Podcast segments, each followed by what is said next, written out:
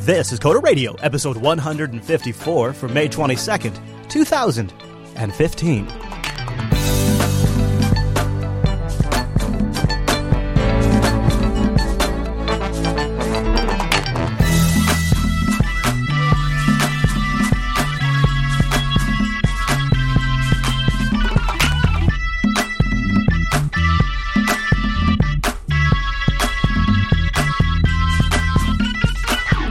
Everyone, and welcome to Coder Radio, Jupiter Broadcasting's weekly talk show taking a pragmatic look at the art and business of software development and related technologies. This episode is brought to you by our two fine sponsors, DigitalOcean and Linux Academy. I'll tell you more about those great sponsors as this here show goes on. My name is Chris, and joining us every single week is our excellent host, sometimes found even in New York. Why, yes, it's Mr. Michael Dominick. Hey there, Michael. Misa spreading the news. we saw here today. It gets me every, you know, every time I think this is the week. It's not going to happen. Right, right. This is the week he's going to give up on it because everybody No. loves it. So, but no, he's, you know, I kind of, in a way, am impressed. I really am kind of impressed. I, I you, you managed to show, you shock me every single time, Mr. Dominick. And you know, you, you- we had a pre-show conversation. I didn't feel any Jar Jar in there at all. No. hey, listen, he's he's everywhere. though. Man. That's what you have to. Are you a Star Trek fan at all? Because uh, I am, but I don't have anything quite as trolly from that. don't know. See, the thing is, I was reading today that they're kind of reworking Star Trek three to like be totally not for Star Trek fans at all. Well, we're It's going to be more Star Warsy, yeah, that's what they say. Well, which Mr. I'm okay with. Mr. Dominick, uh, in full disclosure, because this is the most transparent uh, administration of the Coder Radio podcast in history of the Coder Radio podcast, we are actually recording this show on a Friday. Yeah, Mr. Dominick was Boom. at yeah, and and sorry if uh, you uh, didn't understand. Damn it! I missed the Rebecca Black Friday opportunity. Get the hell out of here. And you know what else? Oh. I'm going to also throw in a. I don't believe you. yeah, there you go. I'm going to throw that in. How did there, I too. miss that? Listen, Uh-huh. um, now, audience, I love you. I love you a lot. But I, every episode, I do say jupiterbroadcasting.com slash calendar. Now, I know, I'm sorry. I also do say twitter.com slash chrislas. But here's what it was. And uh, you know what? I, in a way, I, I'm kind of proud because we never miss a week, so it is weird. Mr. Dominick was at Microsoft Build 2015 New York tour, whatever they call it, when we would normally be recording Coder Radio this week. So we decided to move the show to a different bat time and bat day. Well, actually, it's the same bat time, it's just a different bat day. So we're going to talk a little bit about Build 2015 coming up a little bit in the show. Um, also, there's an interesting thread that gained some traction in our subreddit, but also uh, just online in general, about developers complaining about the memory usage of Chrome. And then uh, Lifehacker responded with an analysis of why Chrome uses so much memory, and it's been going around and around. And it's kind of an interesting story, and both Mr. Dominick and I have some recent developments and thoughts in this area. So we're going to bounce around this topic in a little bit, and we also have to do, give a little bit of airtime we're not going to go crazy, but we're going to give a little bit of airtime this week to the upcoming Google I/O and iOS 9 WWDC hopes predictions. The reason why we're going to the reason why we decided to do this is there's been a couple of write-ups, both of which are over at Ars, and they're both excessively good.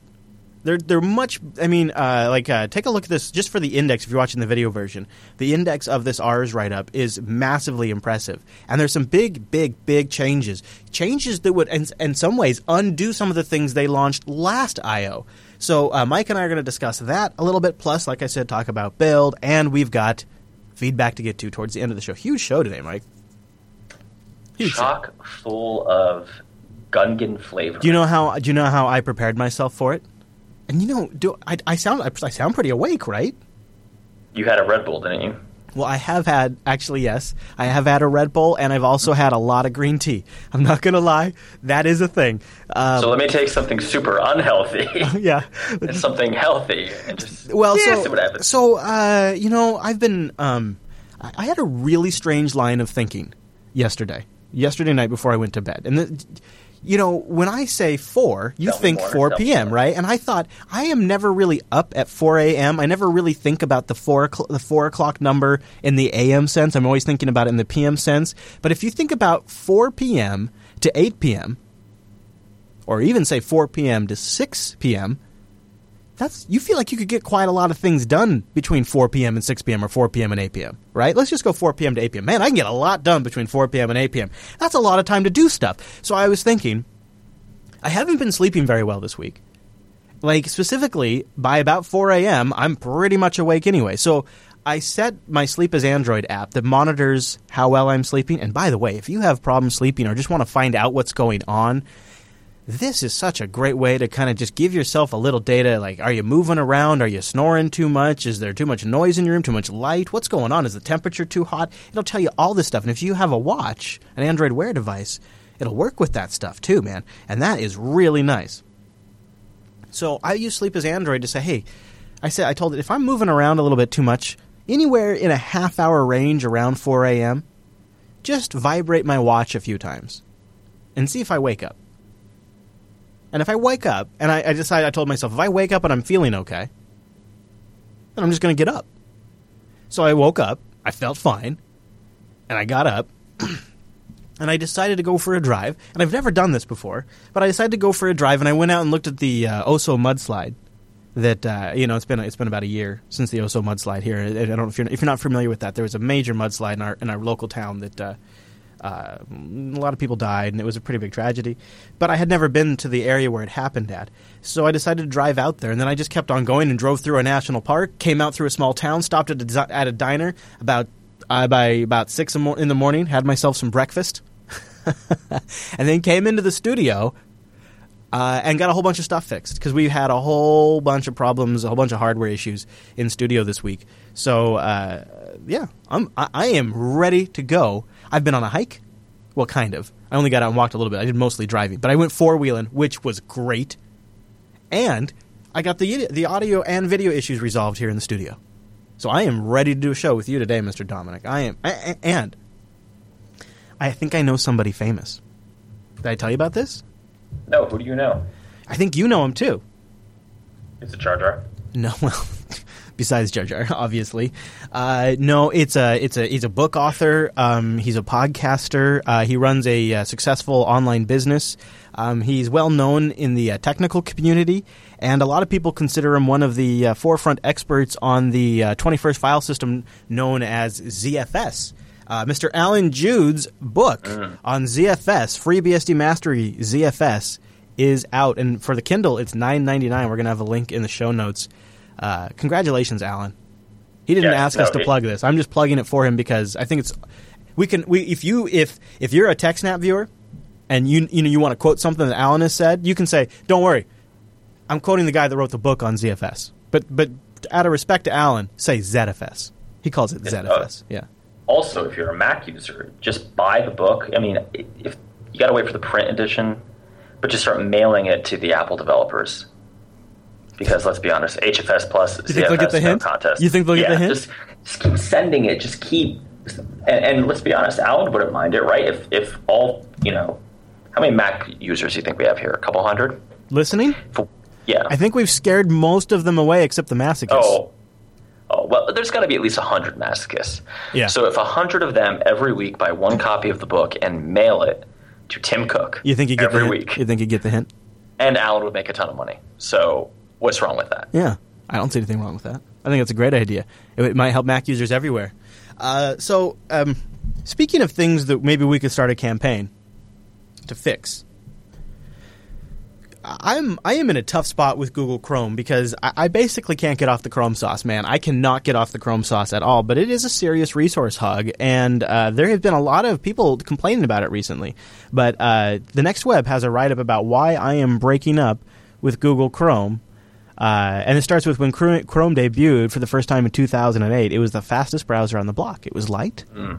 it was nimble, it was extensible, and easy to use compared to Firefox, which had some slow and cumbersome issues. But in the past few years, I've stuck with it, even as it became a memory hog, unstable, and a major drain on battery life. Yes. I was in denial, but now I have to admit it. The stable, snappy Chrome is a distant memory. As it grows in popularity, it steadily got worse. And uh, of course, here is an embedded version of the uh, Google Trends. Uh, so it comes up in a lot of ways. You know, crashing tabs, high CPU usage, memory leaks, general instability, system lockups, and it's not really seeming to get better. And I think it's maybe maybe it's really bad on the Mac. I think it might be worse on the Mac than anywhere else, but I, I don't know for sure because I don't have a lot of experience there. But that seems to be my general sense. It, Chrome is a uh, you know, one. Chrome is almost always going to be your top battery hog. Yeah, Uh, if Yeah. you if you look if you're running a Mac, if you look at that little indicator, I can, Yeah. I'll look right now. Yeah. I mean, I'm on AC power, but apps using significant energy, Google Chrome, always. yeah. It's not just that though. I mean, instability. I, I seem to see more complaints from Mac users. Yeah. Um, I I don't really have any stability issues with Chrome under Linux because I run it pretty much twenty four seven on this Bonobo, and it doesn't ever really seem to crash on me. But uh, I have seen it crash uh, when I used it on a Mac, and I don't use it very often. And it still managed to log up on me. So, but what here, what I wanted to kind of get at though is we are at a really weird point where we've not really Internet Explored ourselves, thankfully, but we have sort of developed um, a lot of apps based around Chrome. And Chrome just keeps getting bigger and bigger. I can't seem to get off the Chrome sauce, but this is a, this is a bit of an issue. And I wonder, Mr. Dominick, from your perspective, have you looked at building Chrome apps, and are you concerned about sort of So, requiring I this huge have. runtime? Oh yeah. Yeah, I actually have. And yeah. okay, Um, tell me about it. you know, it's not an awful experience. It's basically a web app. Um, the Chrome developer panel was not very. Apparently, our local our local biker gang doesn't agree. Wow. Um, yeah, the Chrome developer panel was not great, but iTunes Connect also sucks. So, um, so basically, what it is is you have your HTML, you have your JavaScript, you have your CSS, and then you have this little manifest file, right? And this little manifest file is extremely picky. It's basically a JSON file, Okay. and, and that's it. Like that's where the app side of your app comes in. If you're not Uh-huh. now, to be fair, it- there are Chrome specific APIs. Right, there's a Chrome packaged app APIs which we didn't use or we used very limitedly because we had a reason to make this one to run in browsers in general. But also, the whole point of the Chrome app was literally to get an icon on someone's dock. Um, it is not a terrible experience, right? It's basically web development. The problem is, of course, once you start getting into like specific APIs, things get a little Hmm. Can I hold you right there for a second? yeah. Think about that thought. Uh, I didn't really realize this, but that is truly the major value of making a Chrome app and not just a web page. Is when you make a Chrome app, Google gives you real estate on the user's computer. They give you real estate either in their start menu or their dock or in Linux, you know, your launcher. for sure. And uh, so, for example, like on my machine here, if I type Plex, that's a Chrome app that shows up in my launcher. I can add that to my dock, and if I run it, it will launch as a separate application. I think it seems to. Uh, They're supposed it to is. launch in a, in a separate process. yeah, yeah, exactly. Uh, that is the value, isn't it? Really, though, getting that icon on the user's computer. Right. So it, it's like you know GitHub. Well, it's not like GitHub Electron, but it's the idea of using web technologies but to on the build desktop, a. yeah. I just Right, I hadn't really I hadn't really made the connection that maybe one of the reasons why Google creates those shortcuts when you install a Chrome app is uh, uh, an incentive for developers. I hadn't really I just I guess I was being a little naive about that. Yeah, I think it. Uh, I I think it's. Hmm, I think it's definitely a factor. I'm not. I'm not sure if it's the whole whole thing. So now, what was your experience? Uh, was this basically, except for their ex- cra- crappy control panel, was this something you would do again? Uh, no, because the sales numbers for the client weren't good. Oh, they tried to make eh. money. They try to make money. Yeah, and, and and that's where I think the whole thing falls apart. But Well, wouldn't that be interesting? Let's talk about that when we get to the Google I/O point part, because I, I think there's some rumors that they're going to be reworking it once again, including maybe even a new payment system. I heard that. I heard that. Yeah, I don't know how how real, but yeah. Yeah. Well, uh, I, I I leave it at this. Um, so essentially, my take is if it's a low resources machine, I use either a really minimal browser like um, maybe Epiphany or Web, depending on you know your terminology, um, or, Firefox is, is you know with no extensions, and then I and, if, and then I can kind of build on top of that if I need. And then if I have a machine with eight gigs or more RAM, I just go Chrome. And I just, you know, first of all, I think sometimes we forget that it's not necessarily bad to use your memory as long as you're not paging out a whole bunch of stuff, i- you're wasting your RAM if you're not using it, right? So let Chrome have at it. I mean, it's really one of my primary applications. It probably my top. It's probably my top three the, of applications I require to use a computer. And definitely when I Yeah. set up a computer, it's maybe now the first application I install, simply because that also brings with it LastPass and a whole bunch of other stuff that I need. Yeah, yeah. I, I mean, I use Chrome every day. Every time I pave a machine, it's quite literally one of the first installs. I, I, I know, I agree. It's not acceptable. It, it, Imacon's Right. mocking me for saying that I, I require, I just kind of, my rule is 8 gigs before I use Chrome. I agree. But then again, what machine today doesn't ship with at least 16, right? Is there anything? I'd probably, but yeah, I guess so. uh, I don't know. I mean, lots. You could buy a lot. I mean, Yeah. machine I'm on does not have 16 gigs. really? Okay, eight. okay, okay. Yeah. Well, there you go. I mean, 8 is not bad, right? And yeah, Chromebooks. Ironically, Chromebooks. Ouch. Yeah, well, come on though; those are special built, right? I, I mean, I'm being excessive too. I mean, what's Chrome taking up? Two gigs on your system, right? I mean, not it's not Uh, crazy. So I just have I like the reason why I, I don't dedicate all eight gigs to Chrome. That'd be that would be crazy. I'm thinking like you know you got to have I have other applications and operating system, but if I'm going to use Chrome when I want to be able to do other things on that machine, it seems like I should at least start with eight. I don't dedicate all eight to Chrome. I mean, what are you doing in Chrome that's taking that much memory? Well, dude, really, what it is is I have a bunch of kick-ass extensions that I, I really do need. Like, uh, So, so your extensions are leaky, though, right? well, so And- look at this. Like, I don't, you, I don't know if you have the video feed at all, but like, I have. I don't know if I can get you an account, but I have. I mean, I have a s ton of Chrome processes. I don't. It doesn't count them for me, but it is when I look at it, and it's it's it's 171 megabytes, 300 megabytes, 95 megabytes, 80 megabytes, 107 megabytes, 92, 85, 93, 34, 19, 19, 328, 29, 30, 91, 44, 34, 30, 29, 35, 31, 34, 35, 30.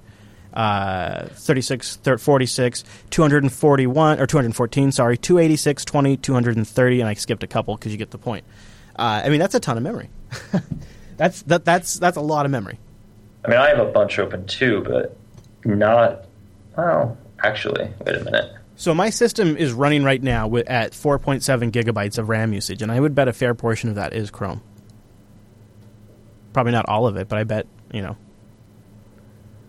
And the thing is, uh, is I I, I kind of need like the the thing is though, Mr. Dominick is I would probably run all of these as separate applications if they weren't Chrome extensions.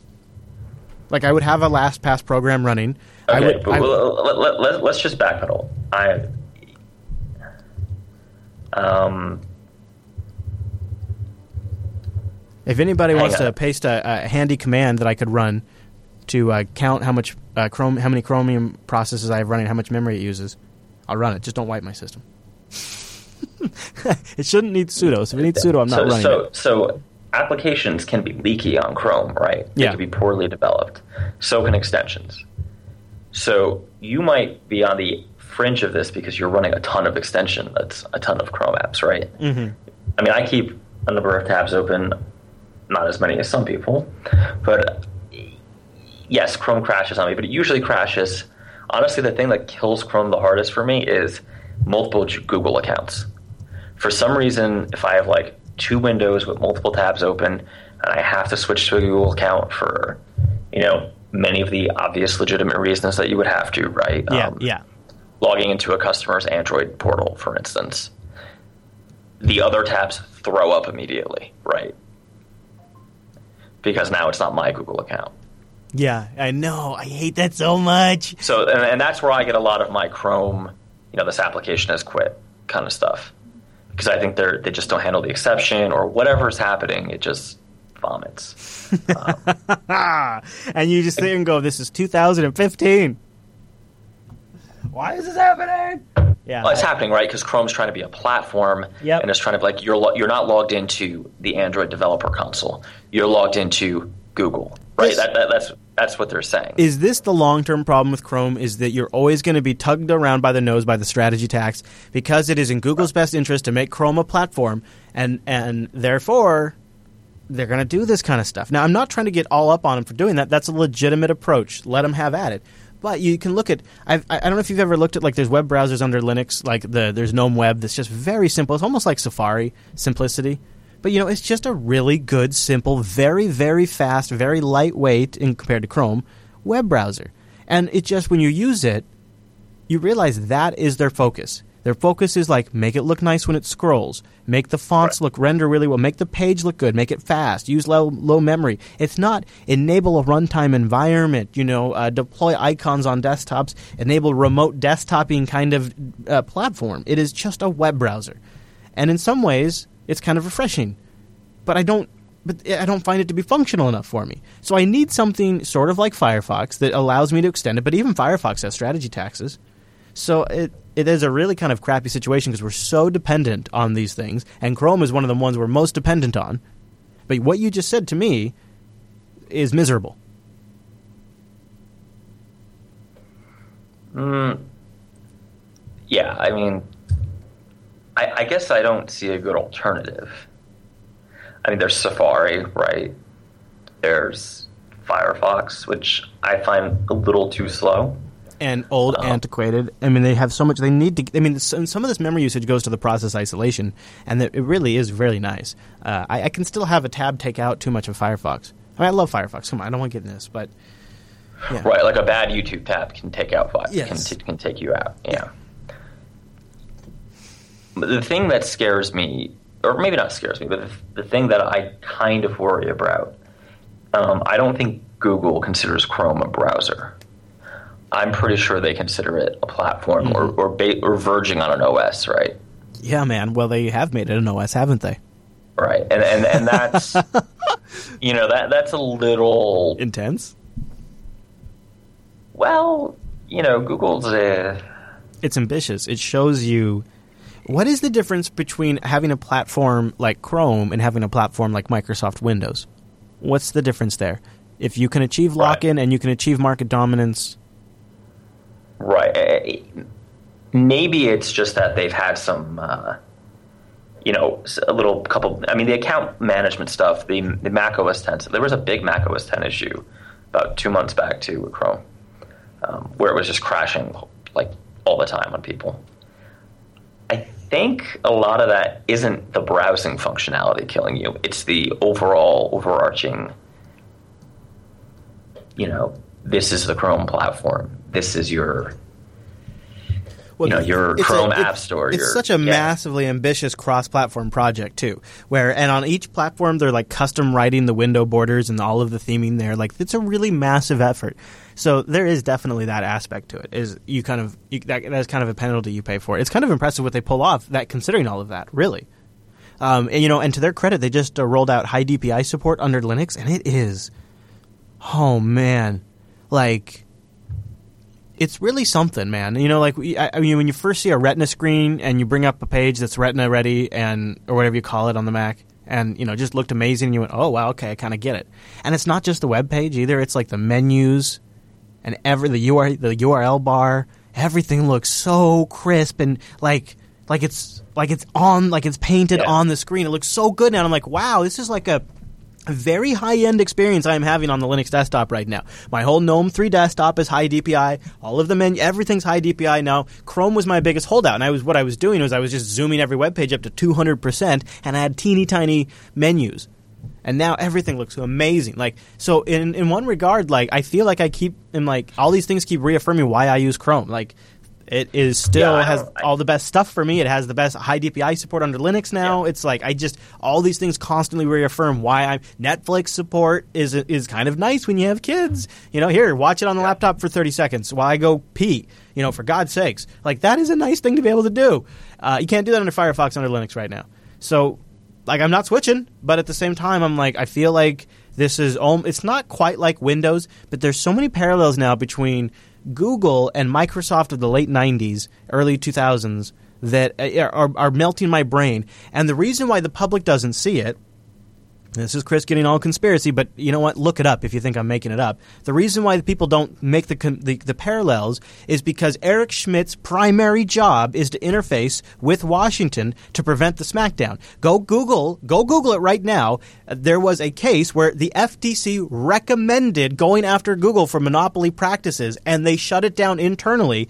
Google has one of the largest lobby fleets in all of the United States. They don't just have one of the largest lobbies in DC, they have some of the largest lobbies in every single state in the United States because they have so many things that they care about, like privacy and the Google Maps cars and the self-driving cars legislation that they have built up one of the largest legislative fleets or I'm sorry, lobbying fleets out there to influence legislation and politicians. So that way things like the Microsoft case don't happen to them just because they are tweaking the dials doesn't mean they're not doing some of the same things. And it is influencing public perception, but they are in so many ways running parallels with Microsoft of old, and really in some ways Chrome is sort of their new Windows. Yeah. So, yeah, I mean, all of that aside, I'm not saying you're wrong. I'm not, you know, that argument takes you down the the Google conspiracy path, right? Or the Google, maybe not conspiracy, but wow, the, look at Micro89 with the quick links there, backing me up with the like facts. the problem is if you, you know, you can't, or you can, but you shouldn't, right? You shouldn't say, "I'm worried about Google's activities," but of course I use Gmail instead of, you know, right. Not not to be a Microsoft fan, but Office 365 when you know that you're paying them for the service, right? Right. Right. And they have a privacy policy that basically the deal is unless we get a subpoena or a government request, which is basically standard, right? Your data is your data if you're a paid customer. Where Google's like, yeah, we know you pay us for this, but meh, you know. Yeah, and I I I don't mean one to one. It's Windows and Chrome uh, are the same thing, but in no, so no, many ways, just it's like it's funny. Like, right, the people, a lot of people, like, especially no offense, right, but a lot of, especially Linux people, get on the soapbox about privacy and then you say, okay, well, you can totally, you know, use this alternative. Oh, but yeah, I'm going to stick with Gmail, or mm-hmm, yeah, mm-hmm. going to stick oh, with yeah. Chrome, or you know, stay Right. logged into my. Really, just staying logged into your Google accounts when you browse around the web is probably not a great idea. Because that's what it's all about, right? This this this isn't about. Yes, I'm sure there have been cases where someone's had to lobby because a self-driving car or whatever something happened or whatever dumb issue some DMV department had with it, right? The the real issue is, hey, we are making a ton of money passively off people. We on their personal data, things they probably don't think we know about them. so, you know, and, and you can think of anything that maybe you want to think about there, right? Mmm, my tail. What? Anything. What? What? What? The fact that I am, in fact, Jar Jar Binks. I mean, it, you know, Inappropriate? Misa very concerned. Um, it, it, could be.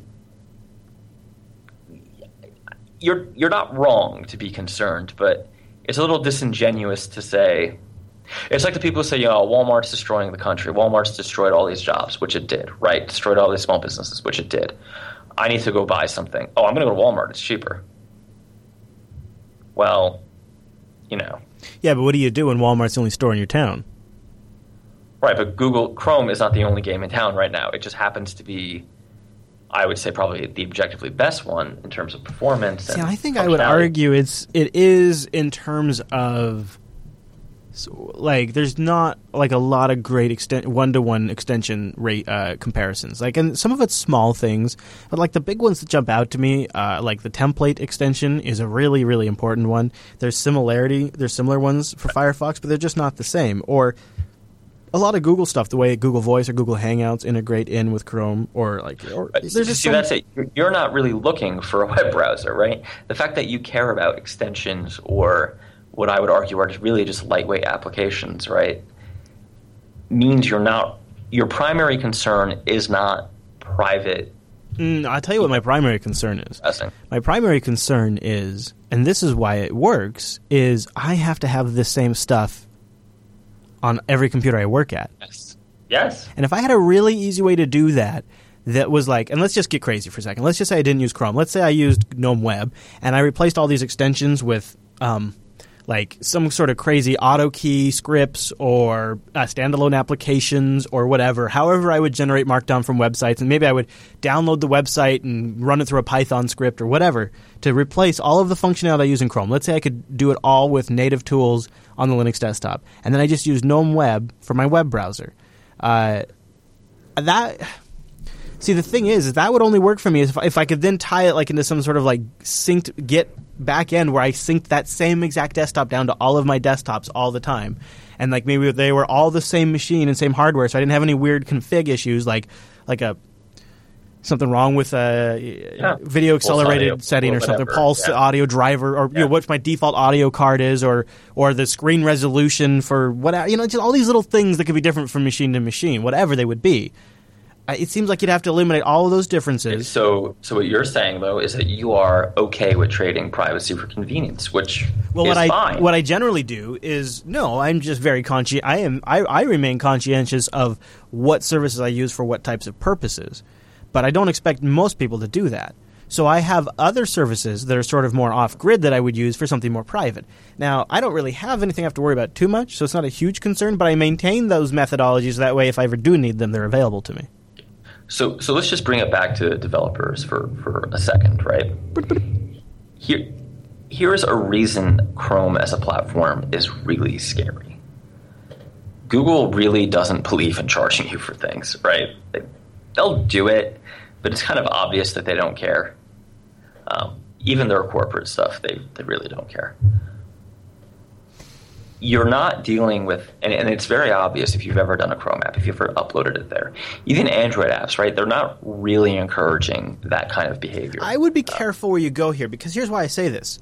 They don't care until it's how they make money. Though, like, let's just like let's be crazy and say Chrome like became the dominant way people. This is not going to happen. This is let's say Google I/O. They announce something that makes it so amazing that everybody just says, "Okay, I'm I'm delivering apps through Chrome now." Uh, if they did that and they really made a huge success, I bet they would become the worst. It'd be like when Apple gets in power and Apple becomes massive dictators. When Google, get, I bet they would lock it all down. I, I bet it would be. But until then, while they're making ninety percent of their money off ads, yeah, they don't really care. Right. But the problem is, it's, it's not just the ads, right? It's the data, even when you don't see an ad. Right. And Because they know long term that's how they're making money, man. That's the long right, play. realistically, you're not going to get people to pay for Chrome apps um, at a rate that will eclipse the uh, the data value, whether that be direct advertising or data mining. kidding, yeah. 'Cause remember, when they have that data, everybody thinks ads. They have that data. Period. They could, I don't know, sell it to companies, right? Or just use it to. I mean, that's how they generate Google Now stuff, and it's Right. making them It's- just making Google more valuable keeps you there. Being able to to use your Yep. data to make their service more useful is valuable for them. Just th- for that. Right. I mean, it's You know, it was weird the first time I opened up Google Now, and I had a card in there saying my Discover card was due, and I think it even had the dollar amount, perhaps, how much I owed. And I remember yeah, thinking, it, it knew your credit card balance. It knew. yeah. Yeah, it's a little creepy. I mean, I, I'm not and, suggesting and, that we and, should you all know, pay for Chrome. and then here's Yeah. the thing, though.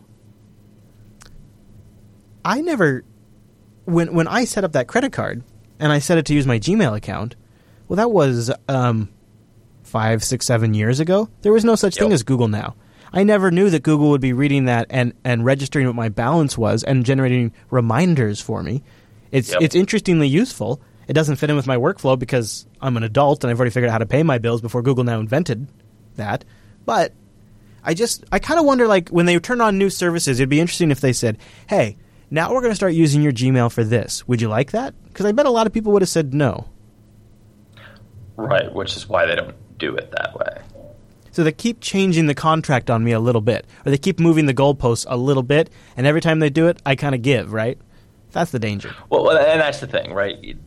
And, and I think we should get off. the Yeah, right, okay, yeah. it- it- it's yeah, but it, the, the bottom line is, if you're unwilling to pay for it, well, however you define it, if you define it narrowly as a web browser, I mean, I don't mean by the web browser, but your email service, your whatever, right? You're, well, You're I mean, probably making a deal you don't understand, which is fine. yeah. Like, go Well, ahead. I'd like to get so audience. What do you do?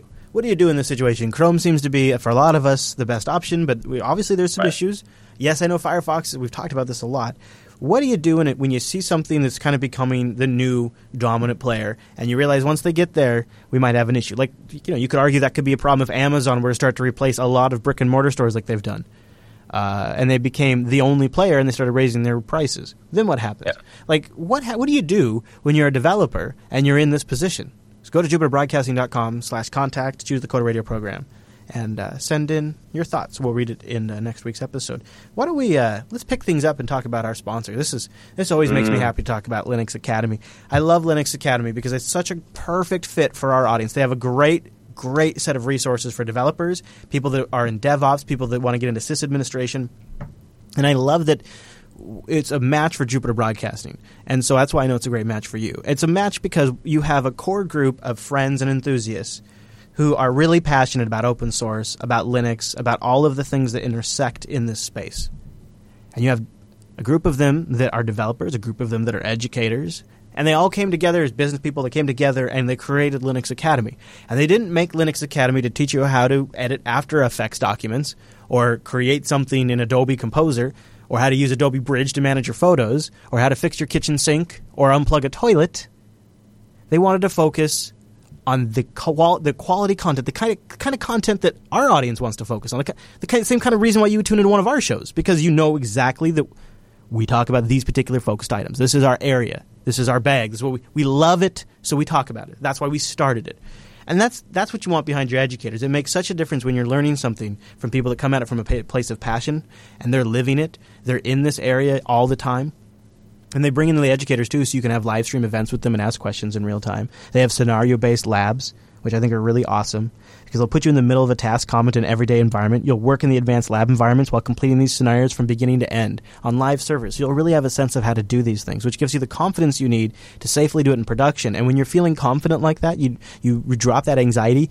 You remember to do things like note your config files or document and do things like that or back up and save. You, when you're a little more relaxed, you do a better job. Instructor help is always available, of course. And one of the things I think you might want to check out, they've recently added, you can check out their Nuggets page. The nugget is a single how to that walks you through doing a specific task. It's not necessarily something that fits in a whole course. It could be like a video lesson that's somewhere between two and 60 minutes long. And just a specific task, you're going to be better at it. If it's something you do all the time, why not get better at it? And you, you'd be surprised. I, I've, I was a Linux administrator for many a years, and I went and took the Linux Plus course. you know what? I could be doing this better. They have seven plus distributions you get to choose from. They'll automatically adjust the courseware to match those distributions. They also up, um, um, they also will adjust the uh, virtual machines. So the virtual machine environment would so if you chose CentOS uh, or let's you know let's be awesome. Let's say you chose Debian or Ubuntu, whatever. I am not going to judge. Okay, you chose Red Hat Enterprise. Whatever. I don't care, man. You get seven plus distributions. That's how cool that is. You choose that. The virtual machines change. The documentation changes. It's so nice. I think that's really nice too. If you need to switch between this, between between like a like a Red Hat and a Debian environment. Uh, they have a whole bunch of great courses on AWS. They have a new Red Hat certified course that just went online. And of course, they've introduced a whole new set of features like the Founders Club. If you've been going to Linux Academy for a while and listening to these spots and you're still a huge fan, of course, you might want to check out their Founders Club. We can get access to some of the early content. I think that's really cool. A lot of really good content has been rolled out just in the last few weeks, too. Um, go to linuxacademy.com slash coders. That supports this show, but it also gets you our great discount. And you can get started on just trying something out get that discount, see what you think, and you'll stick around. You'll see it's the best content out there for this kind of stuff, and they're always making it better, always adding new stuff, and always improving. And they really follow the trends really well. You know, just like we were on Docker earlier here on the Coder Radio program, so was Linux Academy. They followed it right up, and as it matures, they've got the stuff for you. It's so much great stuff. LinuxAcademy.com slash coders. So we started to slip into this conversation uh, just a few minutes ago. I want to talk a little bit about uh, what's coming up in a few weeks. You got WWDC 2015, uh, which is uh, just around the corner. I can't remember the date, but um, we'll talk about it closer as it gets as it gets here. And then, of course, uh, Google I/O. Uh, 2015, which we believe we're going to see Android M, maybe a new Chromecast, um, possibly a fingerprint API, possibly a new payment system all kinds of things. So, Mr. Dominick, before we, since we've kind of uh, reset here, before we get to the Android stuff, why don't we uh, take a breather and talk about iOS 9? As a developer, are there certain things you're chomping at the bit to hope that somebody up on stage announces at WWDC? No. Really? No. Because here's the thing all the things that I would talk about, you could pretty much go back to last year's show, and it would be the same things. Right? Access to Siri in some even minuscule way um, widgets, which we didn't really get, right? Uh, better at multitasking, which we kind of sort of split screen. Yeah, I don't. I'm not even thinking about split screen, but better inter-app communications, right? Siri API, that kind of thing would have been Siri nice. API. It's, it's, it's literally the same things. I mean, yeah, I'll give them. There were some half steps on the app communication stuff. Um, you know, and extensions are interesting, but they, in my opinion, don't go far enough. So uh, I think what they really need to address, obviously, is some of the rough edges that people have been complaining about. Well, that's the other stuff. 8.3 has been. Ex- in fact, yesterday my whole phone froze, doing nothing. The audio cuts out all the time. It, ever since upgrading to 8.3, and it's not. You know, it's in all my audio apps. Right, Audible, Overcast, anything, uh, Google Play. It just locks up every once in a while. Yeah, well, the S6 has been no peach either. It seems to have a memory Yeah. leak that is causing. I have to reboot the phone every single day, and if I don't, my apps start crashing constantly. I cannot believe this is the state of things. In 2015, on the premier phones for Android and iOS platforms, it's so pathetic. So both of them need to get their crap together. I'm so sick Yeah, of restarting my phone. Now that's not really Google's fault. Well, some of it is, but it's mostly Samsung's fault. Uh, and it's just uh, so. I, I here's what I'd like to see uh, from uh, from iOS. Uh, I'd like to still see them improve the app, inter app communication. I'd like to see them improve the keyboard. Still, I still think they have such a crazy keyboard. Um, but I'm a little more interested to talk about Android and where I'd like Yeah, to see I- that go. Yeah, I think I think Android this year has probably more potential to be interesting, and I hope I'm wrong. So Uh, so Android M probably going to be what? Android Marshmallow, Android Maru. What would you call that? yeah, I, I think what got to be what macaroons or marshmallows or something. Yeah. Here's what I'd like. Now, this is maybe Chris getting crazy. This is probably Chris getting crazy. I'd like to see Google come out and be like, remember it was like two years ago. They didn't really do it so much last year, but two years ago, they were like just taking shots at Apple constantly, and it was it wasn't too, actually it was kind of a little low class, but in a way it was like right on. They're getting competitive. Like we're starting to see a brawl here, and I was I was like, yeah. I would like to see them do that over. Is probably getting crazy. I'd like to see them do it over privacy. I'd like to see selectable app permissions. I'd like to easy, easier to manage these apps. I'd like to understand why apps are running in the background and what they're doing more. I'd like to have a better sense of that. I feel like in iOS, I have I have a lot more control over what notifies me, what applications have access to my GPS and when, and like, and I have several options. Like they have GPS access all the time, or they only have GPS GPS access when the app is running, or they never have GPS access. Like that's great. I like that a lot. Like I would like to see more stuff like that in Android, and I would like to see it very easy to get to. Like I still find it to be rather like what is the best way to uninstall an app in Android? I guess what I do is I go into application management, I select my app, and I uninstall it there. Sometimes I search for it in the Play Store. Like there's a whole lot of options, and it's and I, I feel like I feel like none of it's all just consolidated. No- None of it is I go to this spot to manage this stuff. I go to this spot. It's all all over the place, and I think that I would love to see a major overhaul for that from an end user standpoint because I don't trust half the apps on my phone anymore because I hear so many horror stories out there. Uh, yeah, I know you can long press an icon and you drag it up to the to the trash can, but that doesn't. If you have it on the launcher, that doesn't necessarily uninstall it. Yeah. You get different. You get a different action depending on which a- on, on on which screen you're doing that in. So if you're doing it like from the app panel, the drawer, then yeah, I believe that will uninstall it. But like say if I do it from my launcher on my S6, that doesn't actually uninstall the app. It's still on my phone. So it's an inconsistent action when you drag it like that to the delete thing. That doesn't make any sense to me either. It's it's a it's a UI mess. So I'd like to see them just bake that feature into Android because we don't need the OEMs trying to manage this anymore. Because you end up with like Smart Manager and all this crap to do this uh, when you don't need to. Uh, Fingerprint API would be great. What a concept! And that's got to be a must, right? I, I, I'm, I think that's got to be a must. Um, yeah, there's rumors about replacing uh, Google Wallet, and they're going to call it Android Pay. So another change up there. I'm sure we'll see a Yeah, I lot of improvements to Hangouts, but I'm not sure what to expect. Yeah. From a in it- from a development standpoint, is there anything you'd like to see them address on stage? Well, I'm I'm concerned because I, I heard a rumor, and and this was literally heard a rumor, like talking to somebody that I has been somewhat reliable in the past. That maybe not this I/O, but certainly potentially soon, Google may have language envy. What? And- oh, really? Yeah, we. I I I I mean, wasn't- Go isn't good enough or whatever. Well, think about Android, right? And I've seen it pop up on the web a few times. You know, they- they've admitted that there is a Google team doing this, uh, Dart, right? Repurposing Dart to be Android. So literally, kind of like the Swift of um, of Android. I don't think that's a great idea. I mean, just just taking it. Not that Dart's a bad language. It looks interesting. I would almost rather them focus their efforts on new APIs in Java, right? Or make the you know Android web experience better, right? The the uh, not the Chrome browser, but the browser you get when you call a web view, because a lot of folks are doing web-based applications now, right? Mm-hmm. Um, you know, that's kind of one of the issues I feel happened with Apple. They they spent a lot of time, a lot of energy on Swift, when if that energy was repurposed towards general quality, might have been better. But that that might be harsh to say. I mean, I, I see the attraction in going towards one of these newer languages, right? I yeah, I know people are saying Golang in the chat. It's not going to be Golang, right? You don't think, huh? No. If it, if it's anything, it's going to be if. I mean, unless they do some NDK, but it, it's going to be Dart. I it scares me, right? Because does doesn't that if they do it, doesn't that seem like just keeping up with the Joneses? Yeah. In the worst possible way. Yeah. Um, you know, Java is a pretty easy language. I don't think the Android platform um, will would move as quickly. They wouldn't be able to get them to to jump like that, and so yeah, you'd have this really awkward transition phase that would last Well, a really long time.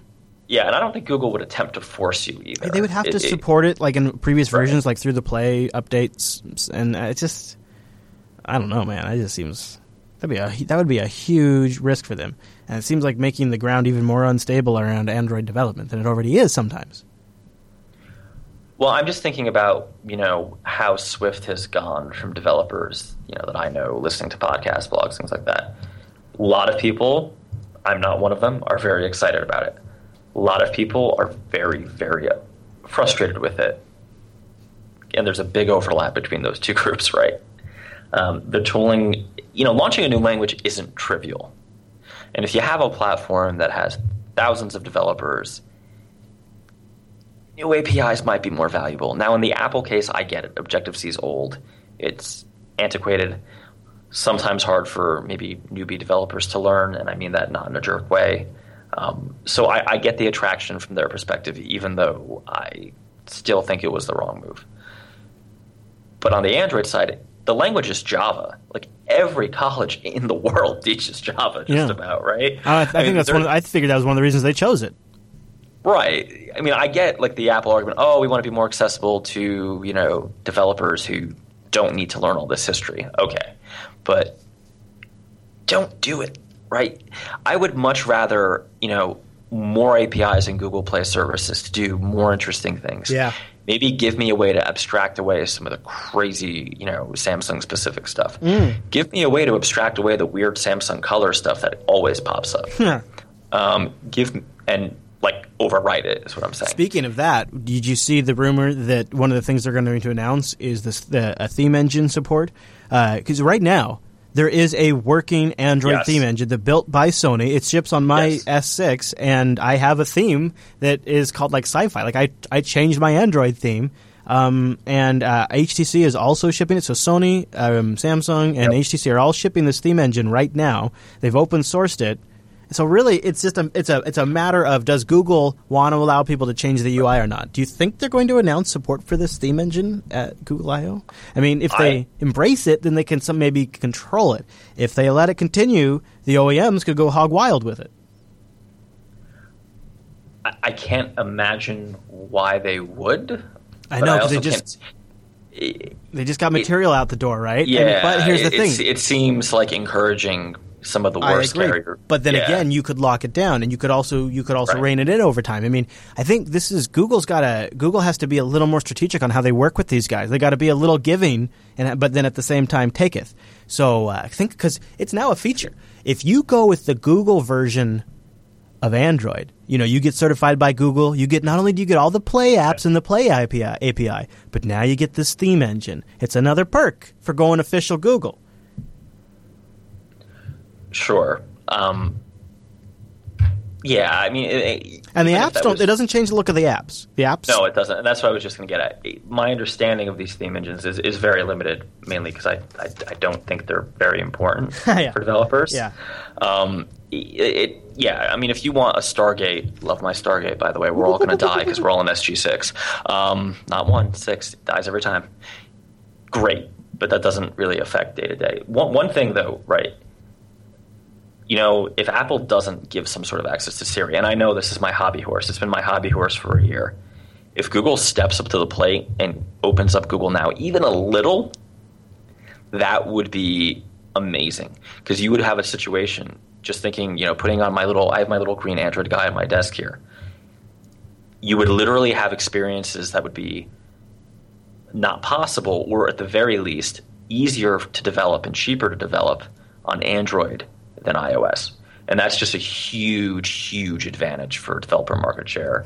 Um, and even getting the, you know, Android still, they've done better this last year, right, from the last I.O., but they're still kind of not getting the, you know, you think of an app that's cool that your friend tells you about, you can be certain it's on iOS and maybe on Android.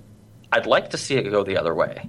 There is uh, there is rumors of a Google Now API. Just That's like what I'm saying. Yeah, like they'll you'll be able to tie in third party cards. And you know they've been working with partners on that, like Spotify and others. So I mean, again, a- but don't let it be just like Passbook, right? Let's let's do something Yeah. more interesting Yeah. than yeah, you know. You know, honestly, I I have Passbook on my phone. I'm afraid to use it because I, I don't trust that it will work. But I I don't know, Chris. I'd I'd really like to see more APIs from both platforms because I think there's one. You know, the Apple Watch. I think it's safe to say is a disappointment from a development perspective right now, right? Which is fair. It's a 1.0 product. Yeah, it's it's not right. I'm so happy I saved four hundred dollars. Yeah, I know, right? Yeah, um, but I'm seeing some pretty pretty sweet looking Android watches coming out. And you know, Google doesn't have that same mean more and more they do, but they don't have that same we only release updates once a year kind of deal. Um, I'd like to see some sort of um, Google Play services for Android Wear. And again, yeah, man, that'd be sweet. I know I, I keep leaning on the term Google Play services. I understand that there's different APIs, but what I mean by that is something that Google controls and updates and isn't tied to my uh, to my manufacturer or my carrier. Yeah, you know, I'm a little. I, I so I've already been burned uh, a little bit by Android Wear. I, I mean, I'm not all that really burned, but it's it's a mild irritation. I have the LG Watch R. I picked it up for an outrageously good price on Amazon, and um, it is already behind on updates. It, it doesn't. There's already an Android Wear update out that I don't have for this, and there was when I bought the watch, there was a lot of speculation that they would be turning on the Wi-Fi chip via the update and Right. with the latest Android update, and that actually turned out to be not true. My watch is one of the ones that isn't getting the Wi-Fi update. N- Still not clear if there's a Wi-Fi chip in there or not, but it's not getting the Wi-Fi update. In fact, it hasn't gotten any update at all yet, and other devices are. Uh, so it's all, but yet this device still remains the one with the best uh, sensors and battery life for sleep monitoring, and it has a round display that doesn't have the flat tire, and you know it has the quad process. Like so, it has like all these other advantages. So like from in one sense, it's like the it's one of the great watches to get right now, but in another sense, it's not getting the updates like you'd like. Even though the LG Urbane just came out and ha- and just got the just got the update and got Wi-Fi. And so it's I, I feel like it's the it's the Android phone thing all over again with Wear, and it's kind of frustrating. And those problems can be more than an inconvenience too. I had a couple months ago a very crushing experience where, you know, one version, I think it's Android 4.3 point something or 4.4 point something. It's literally down to the small, the third point, has a bug in the uh, in-app web view. So if you're writing a native app but you need to have a user flow that goes through the web, where you can't correctly respond or you can't correctly upload images, is what it is. So like a file open dialog. Boy. So spent this time writing this whole thing, and then it turns out on this one very specific version of Android, it will, doesn't work. And there's a Google users group for developers where they clearly state it will never work because they're not updating it. Now, if that was a Google Play Services thing, theoretically everybody could just be pushed up to the new version, and that problem would go away, right? Because on on 4.44 and Honeycomb, uh, not Honeycomb, rather um, Lollipop, no issue whatsoever. And it's just those kind of things where you have certain users getting stranded can really cause issues in a project or if you're developing your own app. Oh yeah. And I, I don't, you know, on the one hand,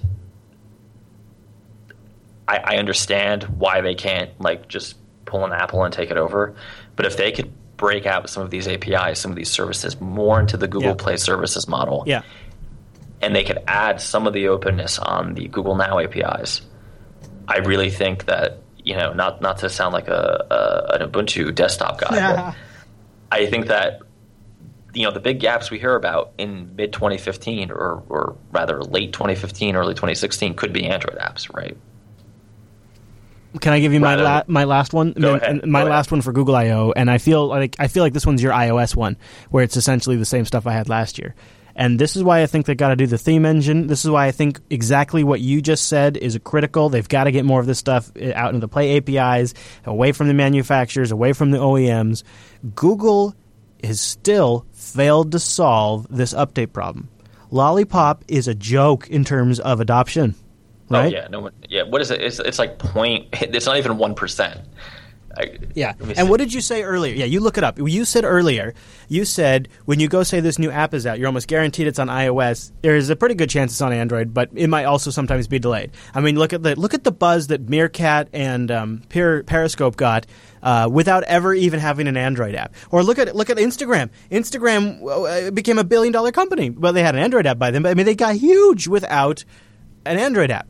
They didn't need an Android app. Why aren't people writing Android apps? Because the Android platform just, I, I believe, doesn't move fast enough. Google comes out with a lot of shiny stuff, and you know, there's the newer phones are pretty compelling devices. I think if if there were more people running Lollipop and running have more of the latest features and using Google Now and take advantage of all these things, users would give a crap when Google Now APIs come out people would give a crap and they would ask for these things. And they would drive user demand. And developers would respond by creating those things. But Yeah. because most people will never see the google now api improvements on their android device nobody gives a crap. Google now for three years now i have been saying it every before every io they gotta solve this update problem. And they had like they had these programs they've rolled out. They've made agreements with samsung. And still they have failed. I have an s6 and it ain't running 5.1 it- It's running 5.04 or some 501 crap. It's it's not even on the latest version of Android, and it is. When I bought it, it was out of date. It's just I cannot the believe in 2015 I can buy a high end phone and it is not shipping with the latest version of the operating Production system. OS, What kind yeah. of message is that to developers? and all great points not going to happen right that's why my suggestion my my wish is that they you know if the major apis if the Yeah, major exactly. functionality that Yep. i needed to rely on was in all in google play services which i know there's a lock in i know there's scary things about that and believe me i understand why it's bad but if that was all dealt with there to some to a point right we could abstract away what version the user's on Yeah, to a point. There are some things like you know There's vulnerable web case- views and things like that that don't go away. But here's the thing: if the user's web view has that SSH vulnerability, which is I think what you're referring Yes, to, it's all one. Yeah, yeah. uh, there's nothing you can do about it as as an app developer anyway. Yeah, I know. right? I I, I think so- you're right, and I, that's what you. That's why I say everything you've said is very critical to that to that piece, Yeah. and that's why I think they've got to do. They got to go the next step forward and do the same thing on, like you're saying with Wear, but also I think they're going they'll have to do something more with with the theming support. They're going to have to do more with uh, all like they got to make Google all the Google Voice stuff more accessible to more people. That needs to get to be better too. Like there's so much work for them to do there and it still seems like there's like I guess what I feel like is Google does all this great stuff up up like five or f- six layers up where we could see it. And you know at a, at a technical level like the people that listen to our show they can see it and they go man that is some great intelligent beautiful work. And then like but then when it actually when it actually when the rubber meets the road nobody ever gets their hands on that stuff for a long long time except for people like for like people like our audience to go out and either buy the buy a new device or custom rom it up. And that's such a small percentage and i uh, so i guess what i want what i guess i'll end it like with this statement what would really blow me away with Google I/O 2015 is if the vast majority of stuff they announced would actually end up in the hands of end users. Like, like the Yeah. like maybe like and maybe maybe this should be the benchmark. Like it is available to the vast majority of their end users. Maybe they don't even use it, but it could be done to the majority of like, and it's something that brings value to the majority of Android users.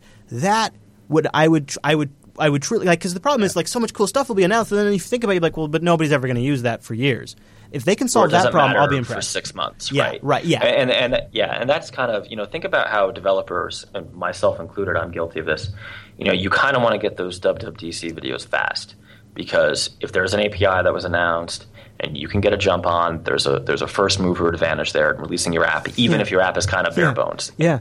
It's such But a Google- it's such a paradigm right. change. It's so different Right. in, the, in the in the Apple land where there So is there's this pent up like there is demand to get in WWDC because the sooner you know about that new API, that new feature, that new screen size, that new whatever, then you can go back to your wherever and start writing that app today and get it in the App Store and start selling it And you have immediately. an advantage. You Yeah. have a, a, a quantifiable financial and also you know, it doesn't always have to be financial, but you have an obvious advantage. Well, Apple often feature yeah. those apps. There is a genuine, course. legitimate, Of course. like could make your year kind of financial incentive. Yep. Um, Google, it's like, okay, that looks cool, and let me write down, let me put something in Wunderlist to remind myself in six months. You know, because you need you need critical critical mass of users on the platform, in terms of on the right version of the platform.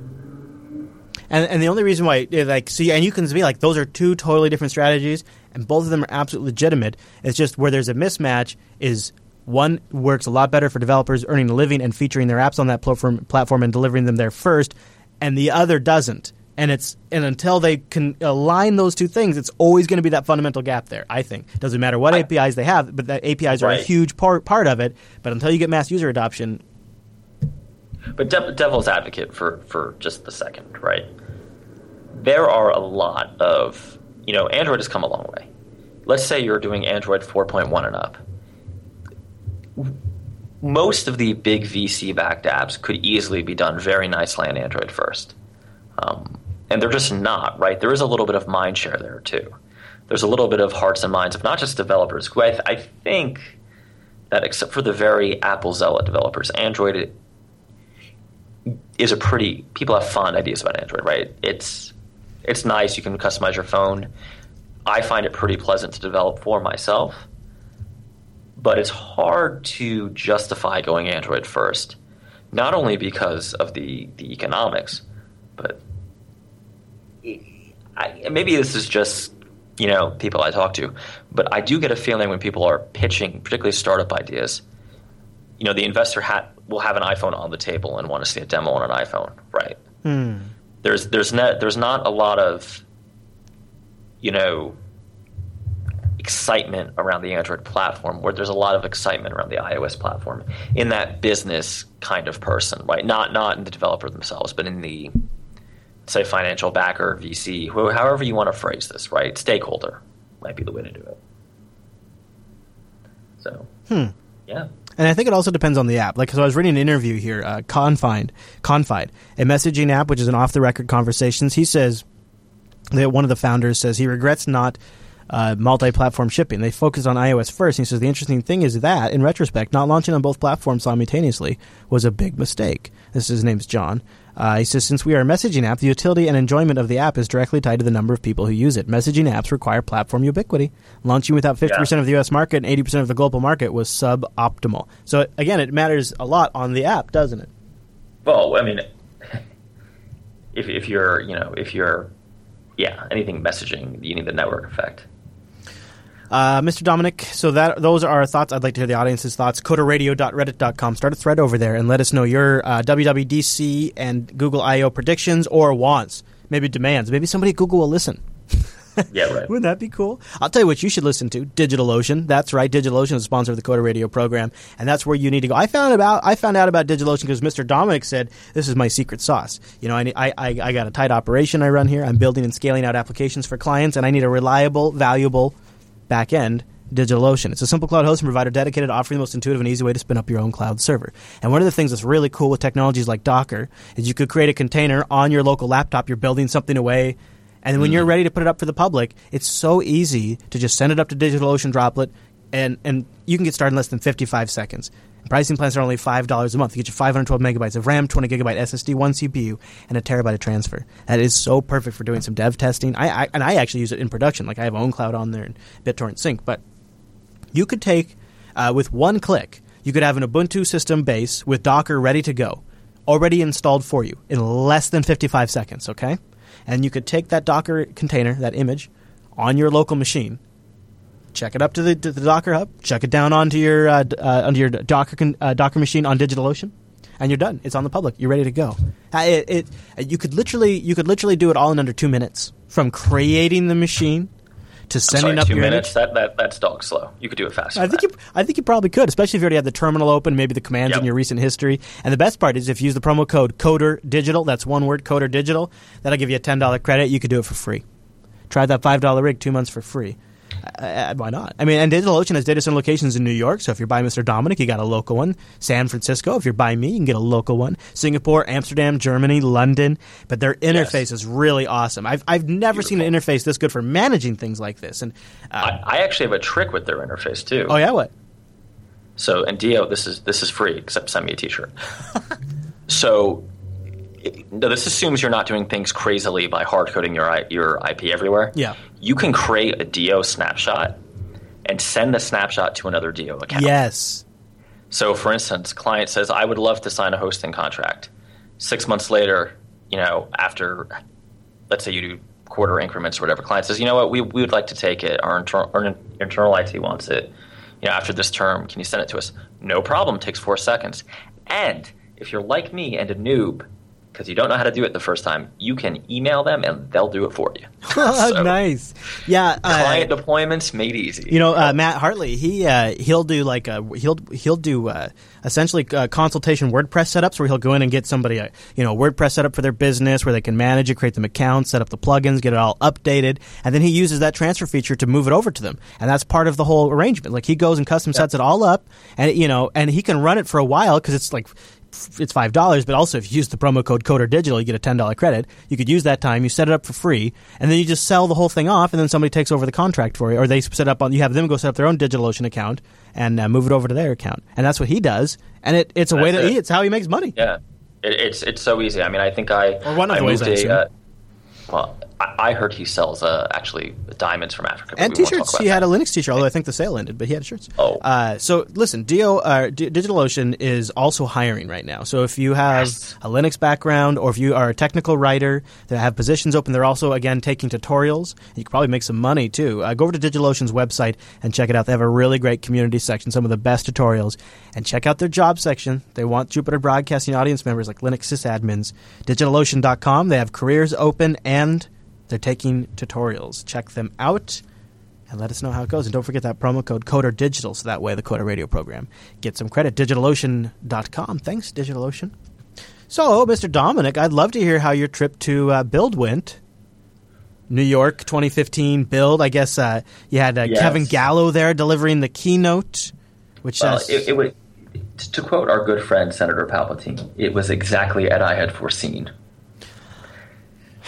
It, it was not bad. yeah, by any stretch. Um, so I didn't going in. I didn't know what to expect. Right, and, and I should apologize. There were a couple Coder Radio listeners. I did run into one or two who I because my phone was not being correct. it's so hard to meet up at a conference too. Like, Yeah, I- yeah. that I felt bad, but I do apologize. Next time we'll have to do this in a more organized way because someone was two two people actually were looking for me, and I You know what? Yeah. I- Well, I now like- so here's what here's what you have to you have to know the venue, and then you can set a location. Right. So as we That's go to more of I these didn't know the venue. Yeah. Yeah, I yeah. But yeah, I did hear a couple of people say that's cool. That's cool. I'm glad you got to meet, a it- couple, meet up with a couple of people.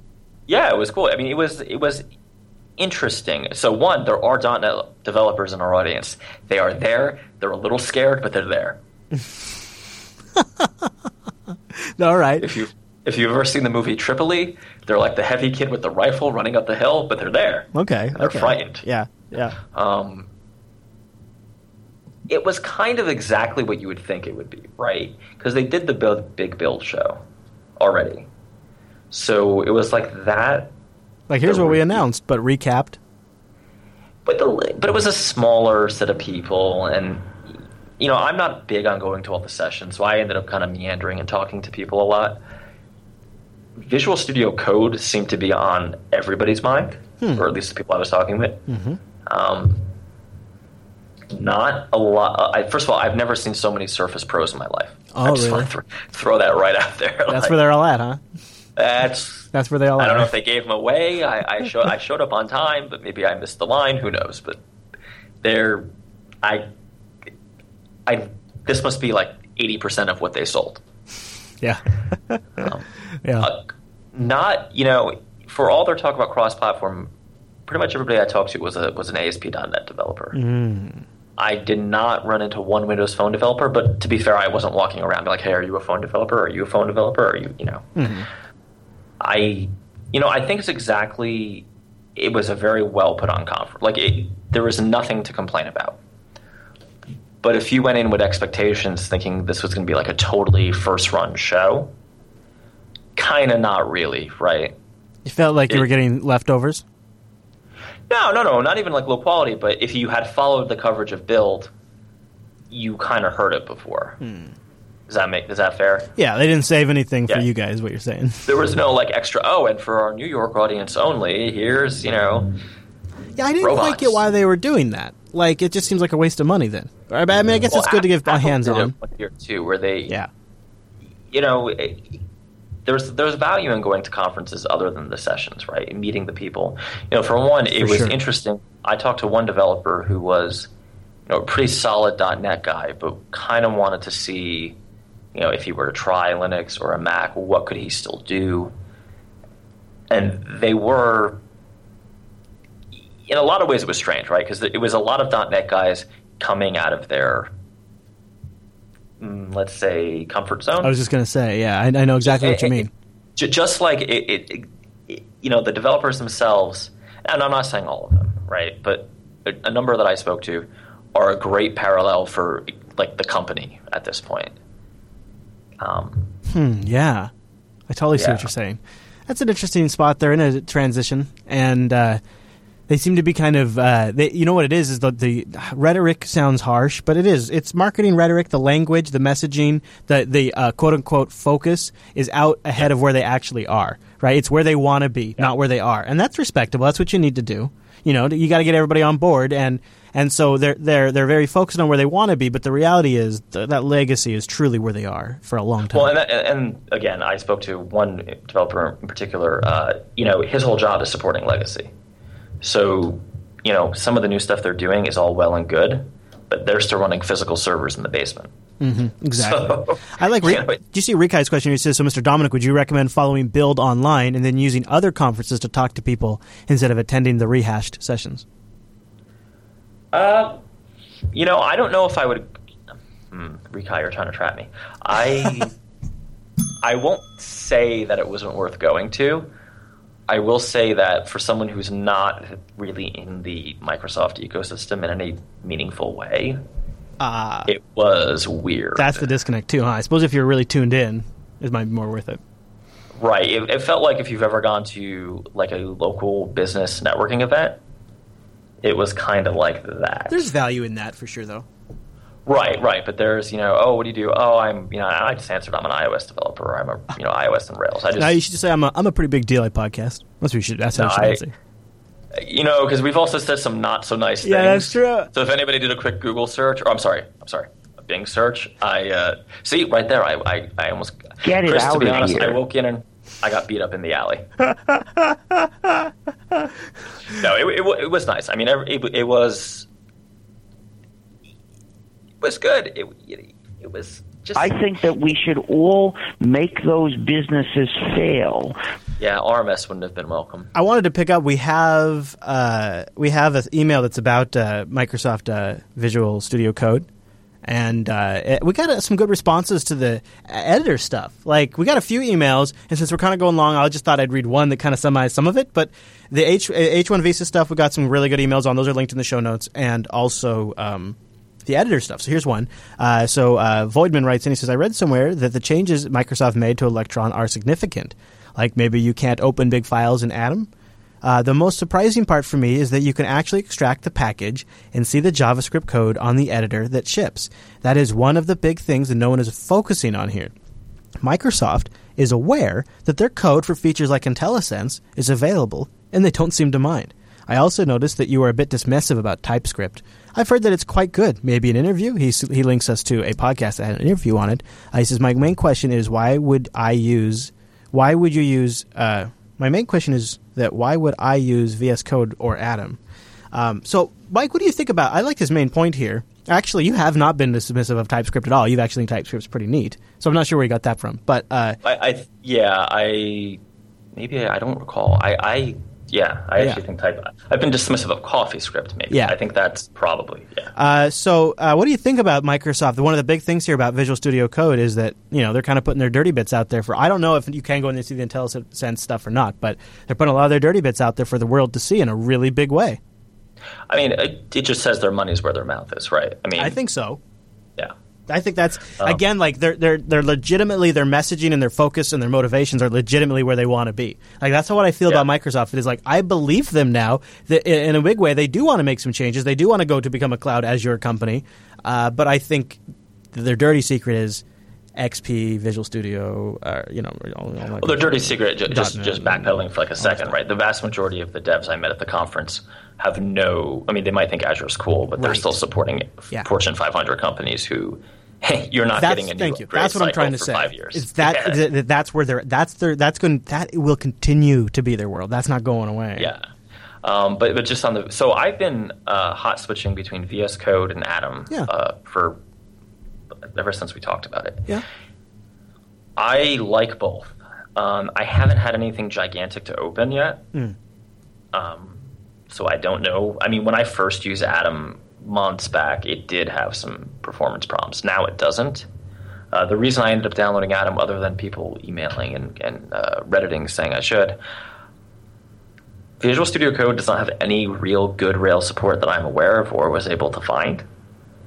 And I've been writing a hell of a lot of Rails. So that was a problem.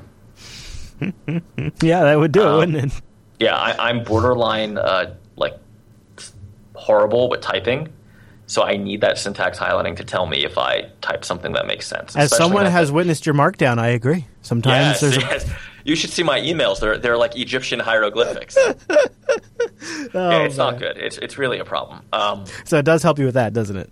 well, especially you know, in particular in a dynamic language like Ruby, where I don't have the compiler playing jackass. No, it's um, it, it- you know, proper syntax highlighting and completion are not an option for me. It's- I find it to be. I, I, I am a little. Uh, here's here's this is the level I'm at. I like I'll be in Gedit and I'll be like writing away Right. like something in the show notes, and I'll be like, oh, I should save, and so I'll save and I'll add .md as the extension. As soon as I hit enter, all of the highlighting pops in, and I'm like, oh, that's so much better. Oh, okay, good. Yeah. And it's like Yeah, I I didn't can't have to have it, but like once I have it, I'm like, oh yeah, right. God, I'm so glad I have that. So I like both. Yeah. Right? So that's what people have been asking. Um, I think VS Code might end up being better, and I cringe to say that. Hmm, Microsoft But got a lot not of yet. They got a lot of a lot experience of in area, and they Well, not only that, like they did rip out a huge part of Atom, or rather, rather Electron, Electron, yeah. right? And their IntelliSense is better than even the plugins I can get for Atom. The problem is they're very f- focused in what they're doing, right? They're doing ASP, they're doing Ruby, they're doing JavaScript, they're doing Node, they're doing all that kind of stuff. So it's not a day to day solution. if the editor gets popular, maybe there'll be a community based solution for that. Well, and Azure supports Rails, right? Azure supports. Actually, Azure supports a whole whole Yeah. ton of crap. That's weird. So I'm sure, you know, it, it's version 0.2 at the moment, or something dumb like that. So give them six months, and I think, you know, I can see a fall or even a maybe winter where Visual Studio Code ends up being my default editor because I do want to move over to Linux, um, and I need something that's available on multiple platforms just because of you know legacy i'm going to be tied to os 10 part of the time Mm-hmm.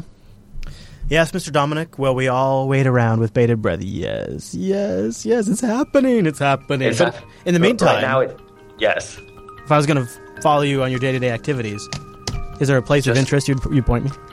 Yes go to the newly redesigned buccaneertech.com Nice. Nice. BuccaneerTech.com. I'm going to say this. Go to twitter.com slash Chris LAS. There's going to be some changes coming there soon. Brace yourself. It's all legit, but you got to be in on it. Also, join us live. Hey, I guess we're doing, are we doing a show on Monday? I guess so, right? yeah why not Okay, it's Memorial Day, but we'll be here. We'll be here. We do the show noon Pacific, 3 p.m. Eastern. Uh, show up and give us something to talk about. Also, go to the co- subreddit, coderradio.reddit.com. Give us some topics. Jeez, we're going to do another show in just a couple of days. We need you. See you right back here next week.